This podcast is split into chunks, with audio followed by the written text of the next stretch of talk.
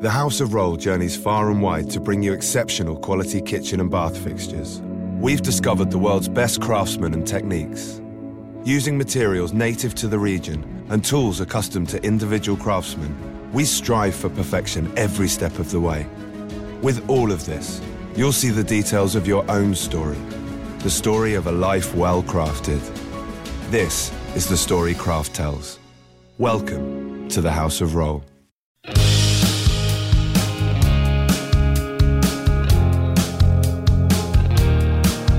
Promise of America is being squandered. How are we going to restore our nation back to a sensible, citizen centric government? This is my country. I'm proud to call it home. This is my country. And I'll never stand alone. It's time for populism with a purpose.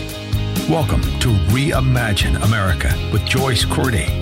Joyce is a businesswoman, not a politician, and she's here to offer pragmatic, possible, and post partisan solutions for the 21st century. This is my country. From sea to shining sea. Now, your host for Reimagine America, Joyce Cordy. And welcome to the Reimagine America Radio Hour.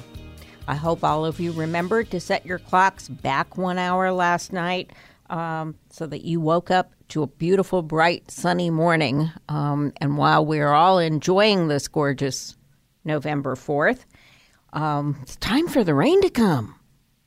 I'm starting to get a little nervous. So, in the meantime, we all know there are plenty of folks out there trying to inflame your passions. A current president, an ex president, um, uh, a president, former presidential candidate, a, may, a bunch of maybe will be presidential candidates. My purpose is different. I've come to inform you, to give you information that will enable you to make an independent judgment on current events and to encourage your, you to act on that judgment. As a businesswoman, I focus a lot on the numbers, and the numbers tell me what's out of the norm, what needs attention, and then how to prioritize the necessary changes. And in the numbers this week, four days until the midterms. 50%. That's the malleable middle in the American electorate influenced by talking points and media buzz.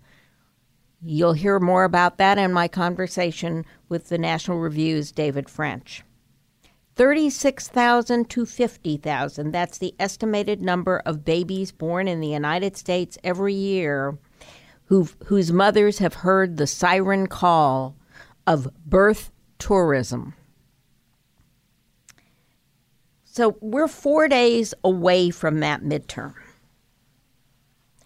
And in almost every state, there are reports of a surge in early voting. Some states have mail in ballots. Uh, Oregon and Washington do only mail in. Uh, California, we are about 75% mail in ballot. 13 million out of California's 19 million voters opt for a mail in ballot. In Texas, they are reporting as much as a 500% increase in early voting over the 2014 midterms. And that's a state that does early voting mainly in person. It reflects younger voter participation. Yay! If the, you kids are going to inherit this mess we've created. And so, yes, you should get involved and start to educate yourselves um, instead of just following the line ahead of you. so, here in California, I'm, I have to laugh. Yesterday, I was still getting circulars from candidates um, who are on the ballot um, who I've never heard from before. And four days before the election, in a state where three quarters of the ballots are mailed in, they are thinking that's the appropriate moment to drop their uh, campaign literature.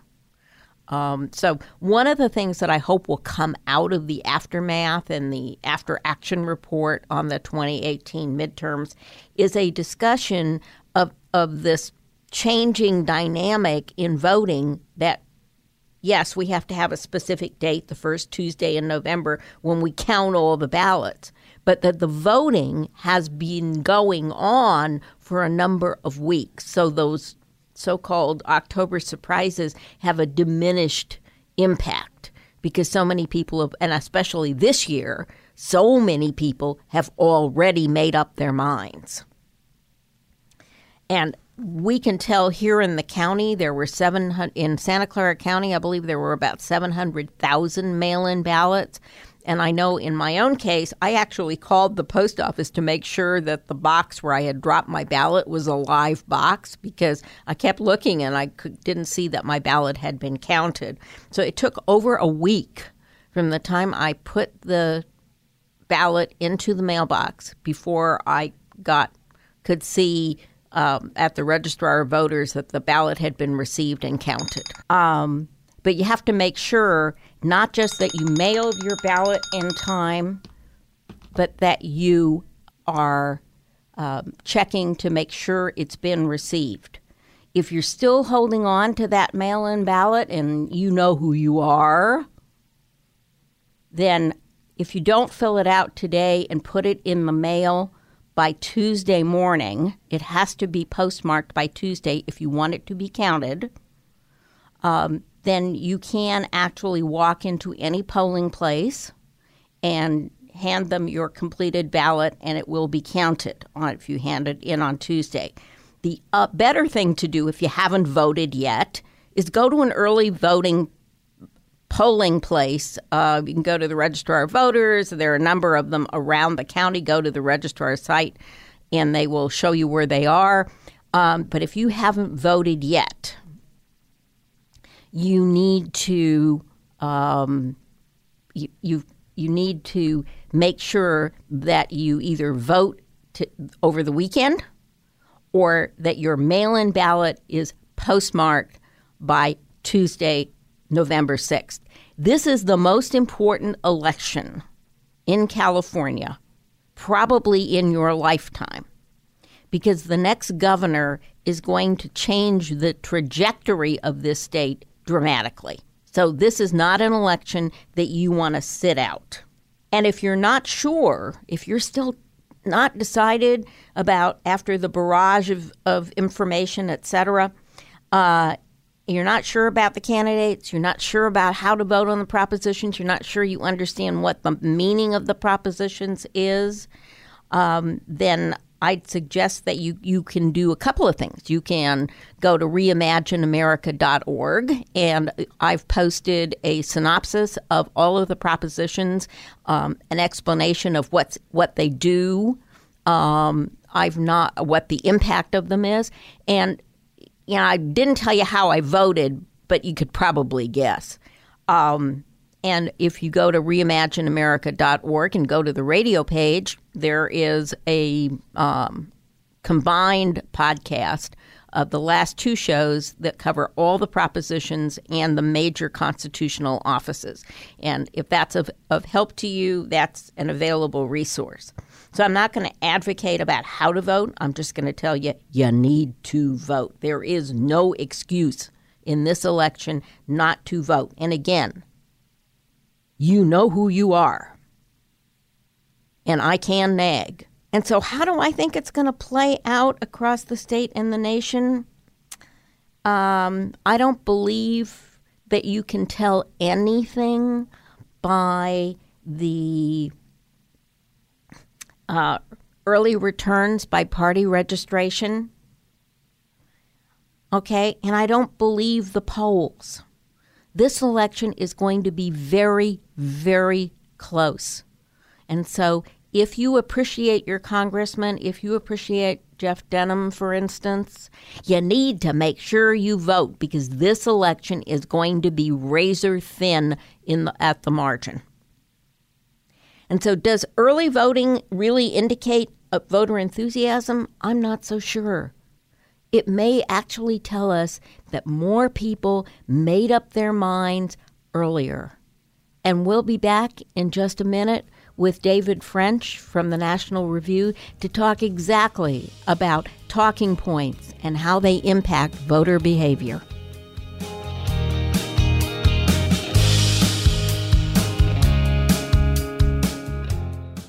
You're listening to Reimagine America on 860 AM. The answer. Once again, your host, Joyce Cordy. We are privileged to have as a guest today David French. Mr. French is a senior writer for the National Review, a senior fellow at the National Review Institute, an attorney who concentrates his practice in constitutional law and the law of armed conflict, and a veteran of Operation Iraqi Freedom. He is the author or, and co author of several books, including most recently the number one New York Be- Times bestseller, The Rise of ISIS A Threat We Cannot Ignore. David is a former major in the United States Army Reserve. Thank you for your service. He was awarded the Bronze Star for his service in Operation Iraqi Freedom. David French will be a guest of the Liberty Forum of Silicon Valley on Tuesday, November the 13th, explaining how the First Amendment can keep the United States from disintegrating. An intriguing topic for sure. For tickets and information, go to liberty forum.us. And if you are driving at the moment, you can Google Liberty Forum of Mountain View. David, thanks so much for taking time to talk with our listening audience this morning. Well, thanks for having me. I appreciate it very much. Well, it's our pleasure. And you know, we are less than a week away from that midterm election, and we're bombarded. I don't know about you in Tennessee, but out here in California, we are bombarded by talking points. Those party prescribed, oft repeated phrases and speeches that are used to manipulate usually a willfully gullible electorate. I mean, what do you think about pre existing conditions? Are they really at stake? I mean, there are 10 million people on Obamacare, and that's the focus of that argument. And yet, if you're a voter who has corporate insurance or Medicare, they're scaring the heck out of you. Well, you know, it's a combination of things. And one of them is that really the people who pay close attention to politics in this country, it, it's a pretty small subculture. So what you end up having is people who are paying very uh, close attention to politics, watch news, listen to politicians, and they just roll their eyes at how simple and simplistic everything is. But if you're a politician, you're going to have media consultants who are going to be telling a pretty simple message in your ear all the time. You have to repeat something consistently, persistently. You've just got to, and it's got to be simple for anybody to understand it. You're going to be dealing with voters who are going to have maybe one or two thoughts in their mind about policy and politics when they go to the polls. What do you want that one or two thoughts to be? And then you're also dealing with a public that's relatively apathetic in many ways. I mean, it sounds weird to say that at the height of the Trump era when, you know, politics seems to be dominating people's minds, but there's this really interesting recent poll done showing that essentially those people who really pay close attention to, the, to politics are clustered at the wings of the GOP and the Democratic Party that the majority of Americans really don't engage all that much. And so how do you get them to engage? And one of the ways that politicians get them to engage is through hyperbole, through exaggeration, through fear. I mean, this is a very, very old tactic. So if you're talking to somebody and you say, okay, well, if the Republicans have their way and you're on the individual market, it might be harder to find a plan that covers pre-existing conditions. That's one thing that's going to motivate very few people. But if you say you may lose coverage for pre-existing conditions if the Republicans win, well, then that cuts through the noise. Even though for the vast, vast majority of people listening, that's not an issue in this election at all but that cuts through the noise. And so what ends up happening is these politicians constantly have an incentive to push the rhetoric to greater and greater extremes, even when the underlying issue doesn't really merit it. It's still, that's how you break through apathy. But that doesn't create a very informed electorate. And the result of that yeah. is that we keep reelecting the same people who use the same scare messages every two, four, or six years and never ever accomplish anything. Immigration's a really good example of that. I mean, we've got an immigration problem that is really underlying an economic problem that is swallowing the American middle class, but it's a better fight word than it is a soluble problem. They wouldn't get credit, they feel, for solving the problem. Well, you know, I think what you we do have uh, the political culture is creating a misinformed electorate, mm-hmm. Where you know you've got people who are excessively alarmed about some things and not sufficiently alarmed about other things. But I think the bottom line as to why a lot of things are not getting done is we just have a polarized electorate. So, you know, even if we were properly informed, I'm not so sure that we would be agreeing on an awful lot of things these days. I mean, there's a lot of research showing that Americans just don't like the other side very much. Um, it's this concept that's called negative polarization. It says, I'm, say, a Republican not because I love Republican ideas, but because I really dislike Democrats. And I'm a Democrat not because I love Democratic ideas, but I really dislike Republicans. And, and this negative polarization means that, you know, agreement is extraordinarily difficult to come by on substantive issues because there's just a lot of disagreement and a lot of distrust around them. So that's not necessarily a new problem. I mean, no, it isn't. Uh, was it Churchill who said that uh, Americans will do the right thing only after they've tried every other thing? I believe that is the quote. And you know what? In my entire political awareness, the argument around a woman's right to choose, this fear tactic that somehow um, women are purely a uterus, has been uh, used every two years as though we're some automatons who just vote on that single issue, which may explain. I, I get the statistics that you're quoting. But on the other hand, and you touched in it uh, on it a little bit in your piece this week about the Democrats having a rich white progressive problem. 50% of the electorate does not align with one party or another. And in that, you know, what happens to those people? Um, they get swallowed up in these uh, right. in these talking points, and that's how they're forced to choose sides.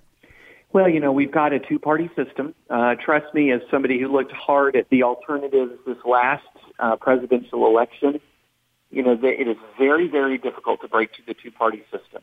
And then what you have is a dynamic where the people who control the uh, the mechanisms, the levers of power, and the and the voters who select the candidates for, for each party tend to be these highly energized base voters at the wings of both parties. And so the problem, one of the interesting things about sort of the so-called, you know, the, the, the center right or the center left or the sort of moderate middle or the mushy middle or whatever you want to call it, it's hard to energize people around moderation.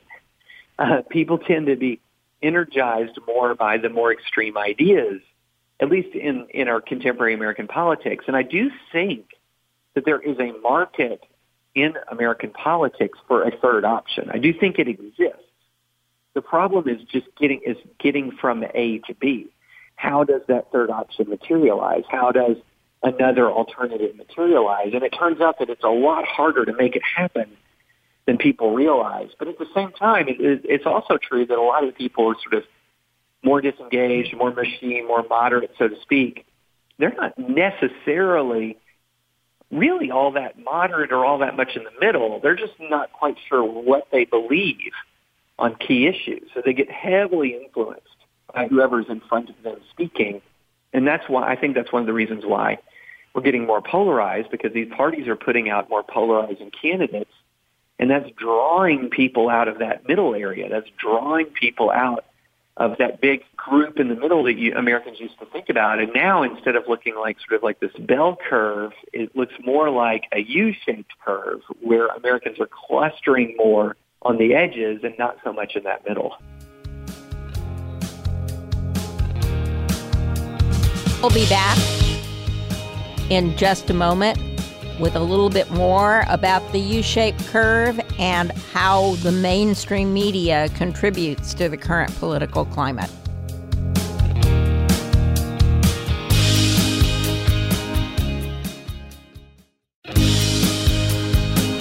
Now, back to Reimagine America with Joyce Cordy on 860 AM. The answer. And we're back with our guest, David French, to talk a little more about the U shaped curve of uh, voter apathy and uh, how talking points, usually misleading, become the truth of the day with the help of the mainstream media. Okay, let's talk about 2016. In 2016, it turns out that barely 50% of registered voters even went to the polls. So even folks who are in that mushy middle had to be drug kicking and screaming. So if we had, if we could conceive of a really attractive third party option, would, you know, but that option would have to do two things. That option would have to first be an attractive option able to attract money. That option would also right. would also have to do something really, really dangerous. Tell voters the truth. that if we don't reform Social Security and Medicare, they're going to go bankrupt. Yeah. For example. Yeah. And the thing is, then you're going to have somebody on the other side of them saying, no, that's not true. We can fix it. We can reform it without any real pain. It's, you know, bringing up the debt bomb, the entitlement issue, you're bringing up one of the thorniest problems in all of American politics. And it's one that I fear that we really just won't get serious about until there's a crisis looming in front of us. But yeah, you know, there has been a problem with voter apathy in the United States for a really long time. And I, I've actually gotten to the point where I have mixed feelings about it because the people who are not voting happen to be, in many instances, among the most or the least civically interested and engaged segment of the population which means that they're not tracking the issues, they're not tracking the candidates, they're even less well informed than, say, your likely voter profile. And so a lot of those folks, I don't know what they believe. And when it comes to politics, they might not even know what they believe. They're busy with other things. They do other things. They care about other things. And, you know, part of me is thinks, well, you know, it'd be great if we had more participation. But, you know, America is working out well enough for them that they're kind of content where they are you know, I'm not terribly upset that they're not voting.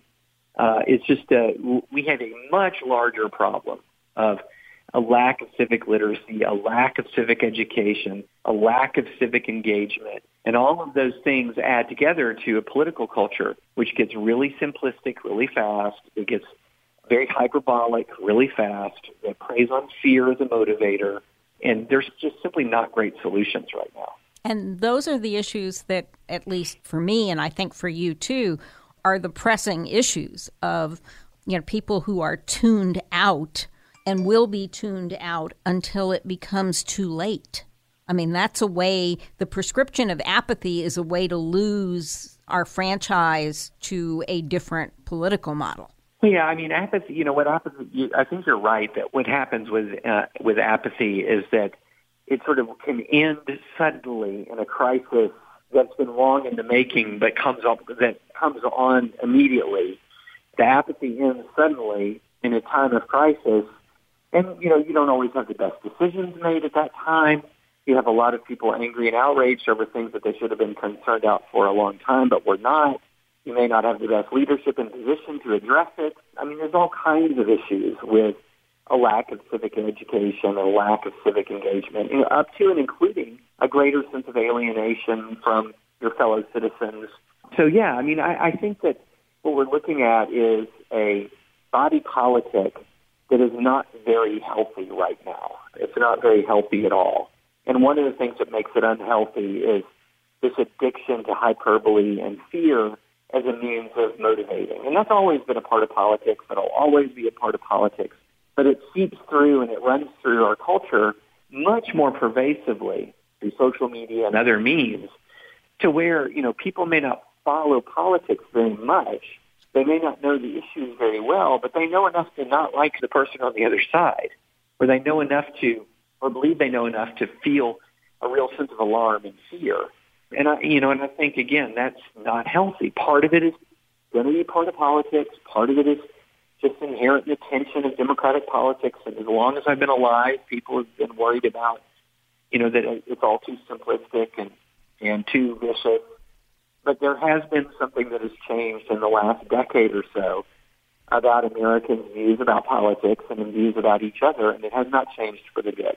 And and you know, as as we move toward wrapping up our conversation, let me throw out a, a predicate about why we're we, are seeing such division.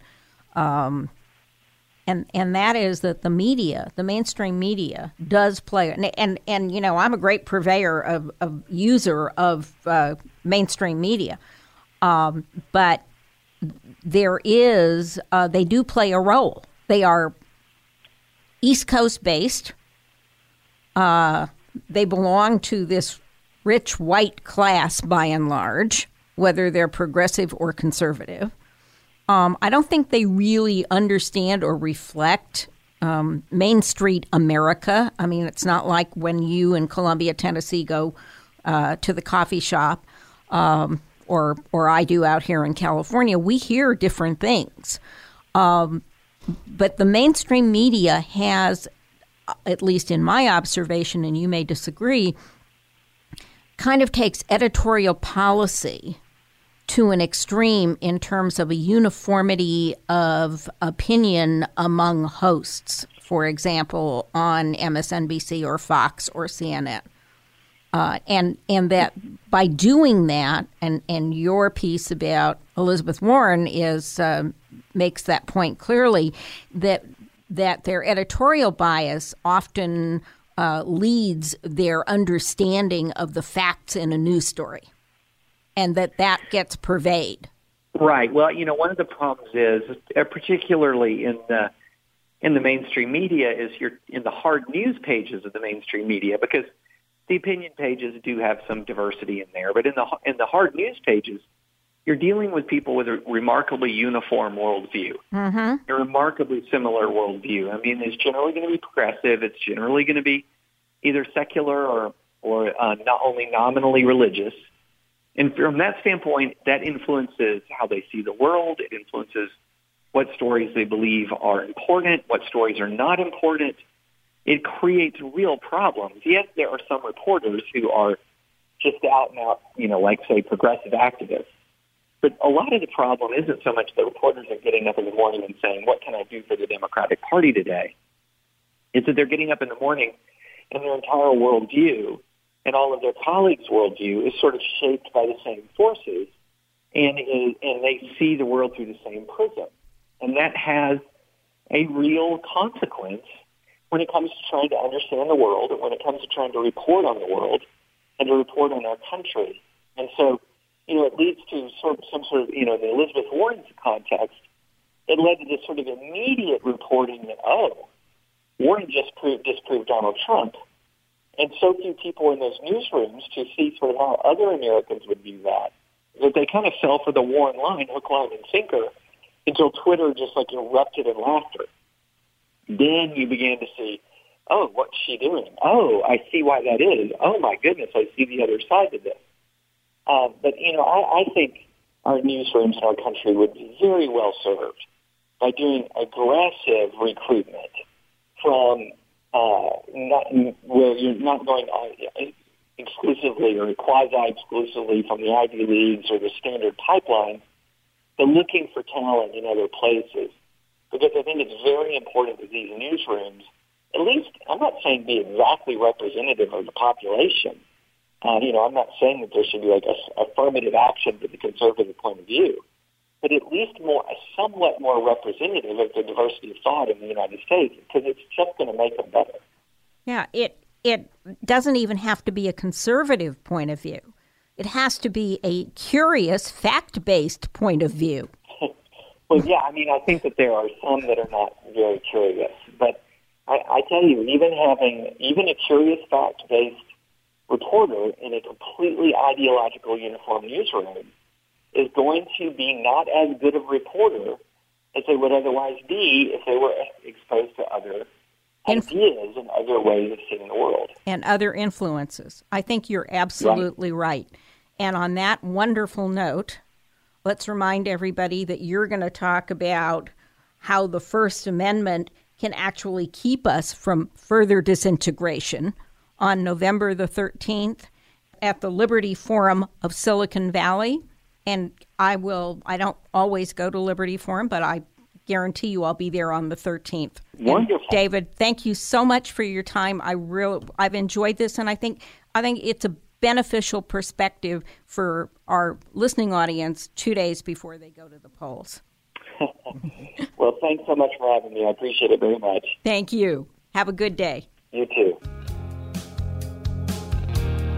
And we'll be back in just a moment with some thoughts about some of the talking points you're hearing this week.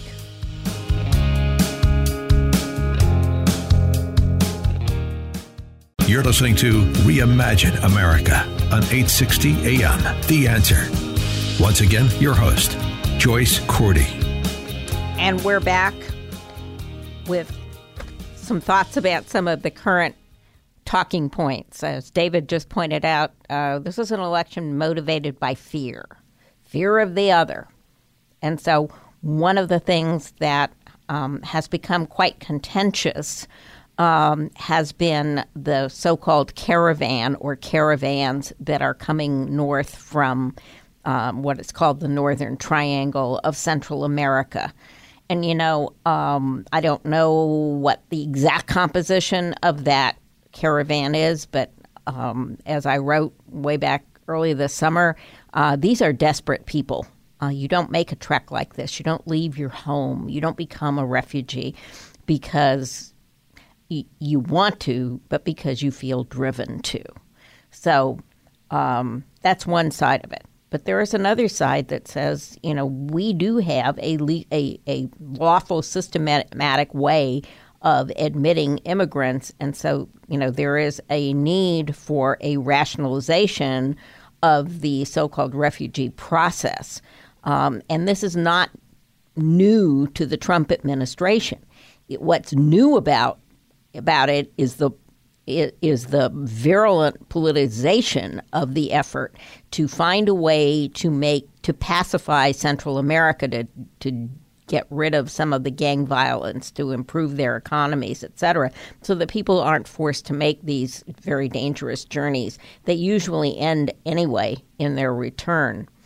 Um, but in the process of that, the President of the United States, um, in a news conference that, that MSNBC chose not to cover, uh, announced that he believes he can end birthright citizenship in the United States by executive order.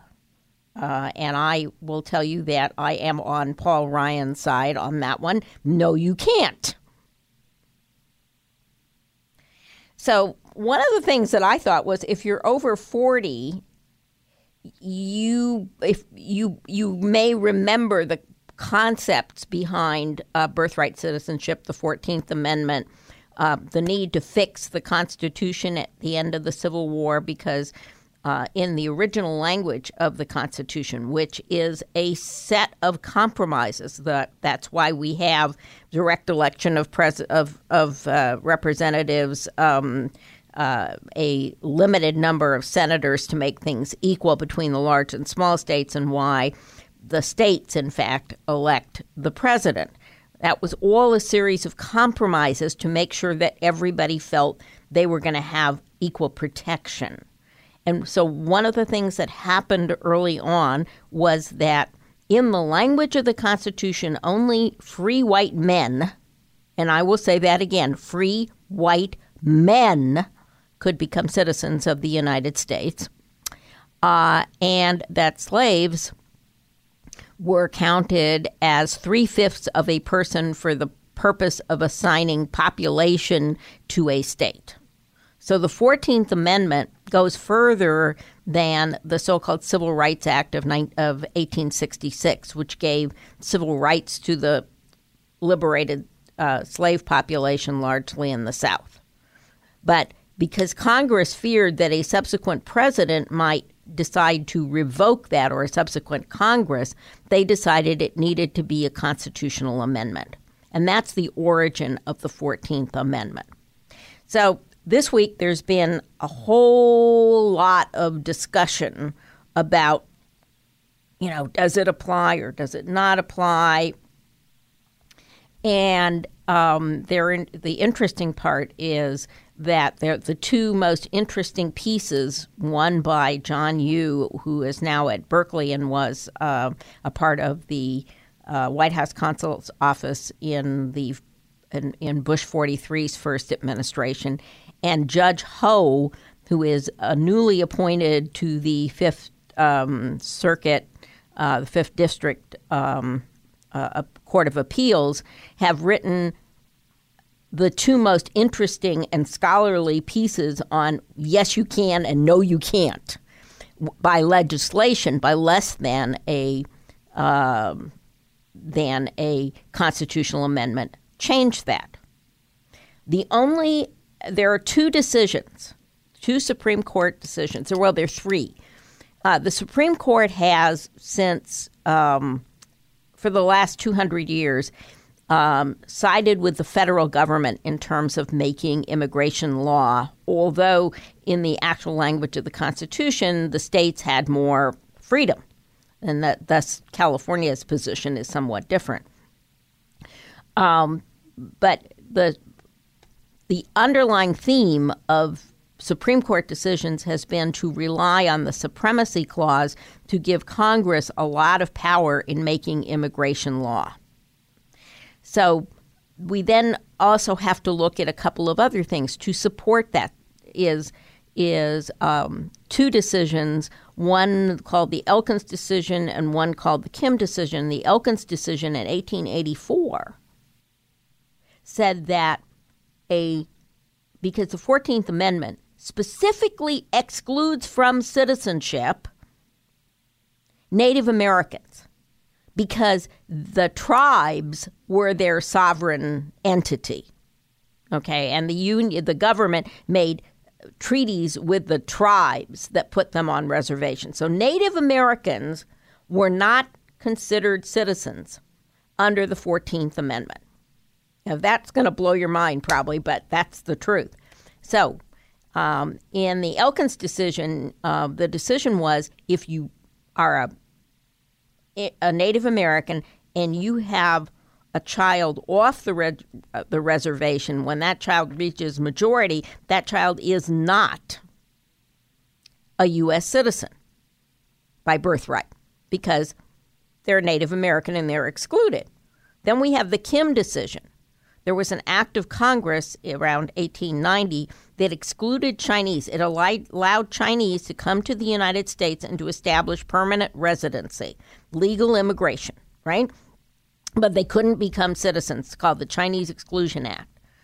And the Kim decision um, affirms that the child of a legal resident, okay, is a birthright citizen. That was in 1898. There hasn't been a challenge to that act in the interim um, 120 years. So, um, Congress may by if you if you assume that in 1924 Congress gave birth gave citizenship to Native Americans and and by that birthright citizenship to their children by act of Congress.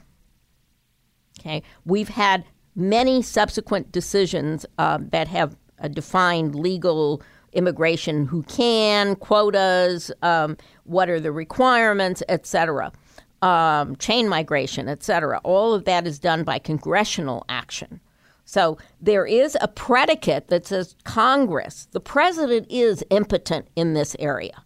He is instinctively correct. Jeb Bush agrees with him that anchor babies, as they are referred to, are in fact a um, a, um, a, a magnet for um, extra legal or undocumented or whatever you want to call it immigration to the United States. They are not the only reason. They are not the only reason. So Congress is, in fact, not impotent, and um, Lindsey Graham has promised to introduce legislation um, that would restrict uh, birthright citizenship to legal immigrants of the United States, um, and and that's probably something that we should, in fact, debate um, and decide. And if it, the law passes, then the Supreme Court is going to have to look at whether or not that meets the constitutional test under the 14th Amendment. And as I said, these two interesting scholars have said one said, yes, um, you it, Congress can do this, and the other one said no. You need to have a constitutional amendment to over to to redefine birthright under the uh, beyond the Fourteenth Amendment. So, in either case, in either case, there is something that could be done. 50,000 babies are born in the United States every year, primarily to Russian and Chinese mothers. Russians in Florida, uh, Chinese in California, who come to the United States pregnant, trying to hide that pregnancy, enter the U.S. claiming to be tourists, give birth to a child in the United States, sometimes claiming that they're indigent, so that you and I have to pay for the process, for the birth of that child. Uh, take the two weeks or a month to get that little blue passport and take that child back to Russia or China. And that, ladies and gentlemen, is a national security threat because that child, as an adult, can re enter the U.S. in the same line you and I, who have American passports, use. Doesn't need a visa, doesn't need any kind of pre of, of uh, background check, doesn't need anything. And when we look at the number of indictments um, for espionage currently, um, that, in my view, is a national security risk, and that would be a very small bipartisan way to begin to test whether Congress has any authority under the 14th Amendment. And we'll be back in just a moment to talk a little bit about no labels and a couple of closing thoughts.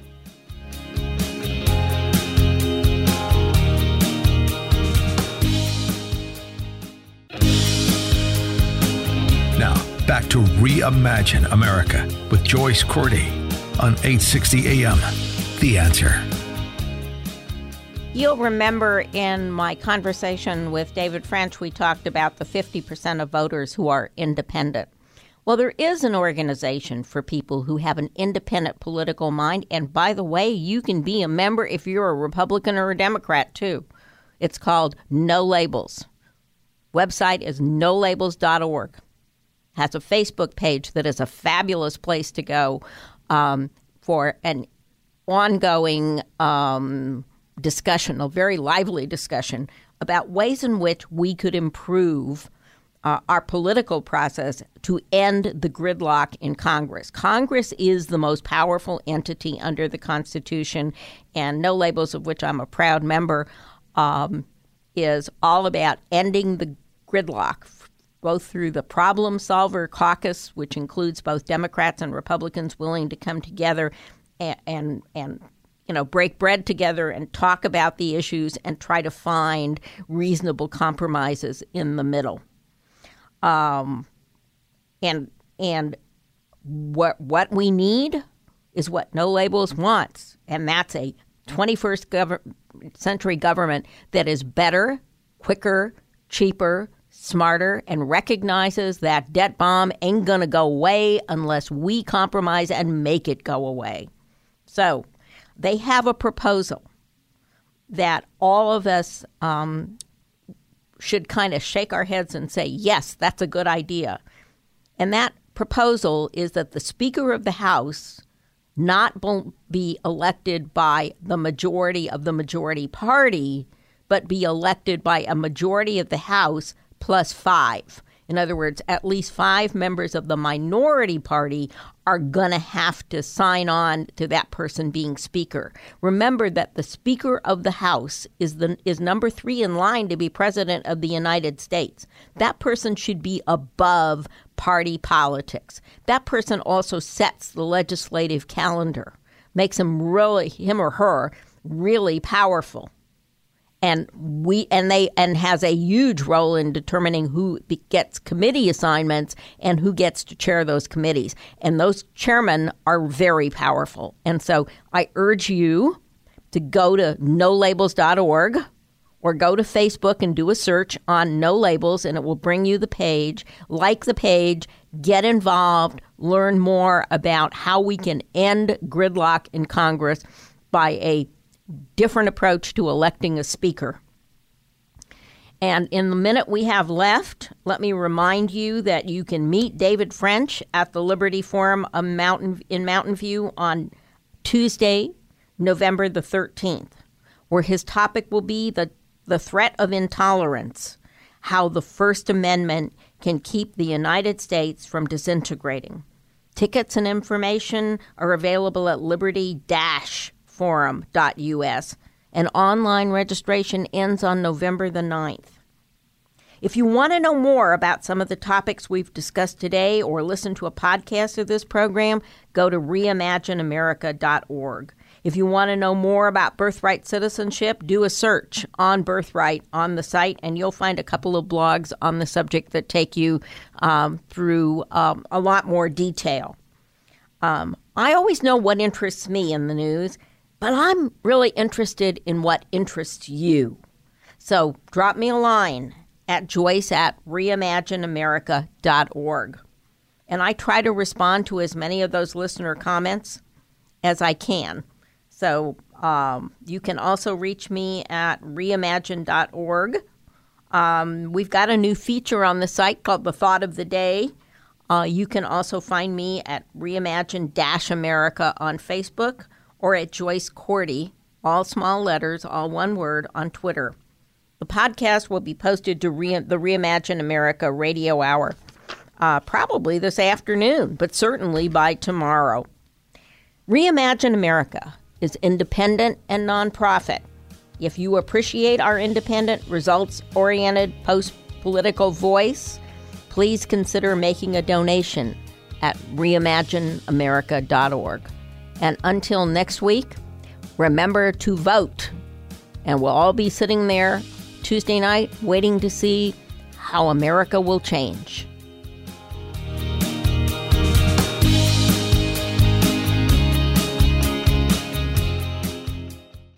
This podcast is a part of the C Suite Radio Network. For more top business podcasts, visit c-suiteradio.com.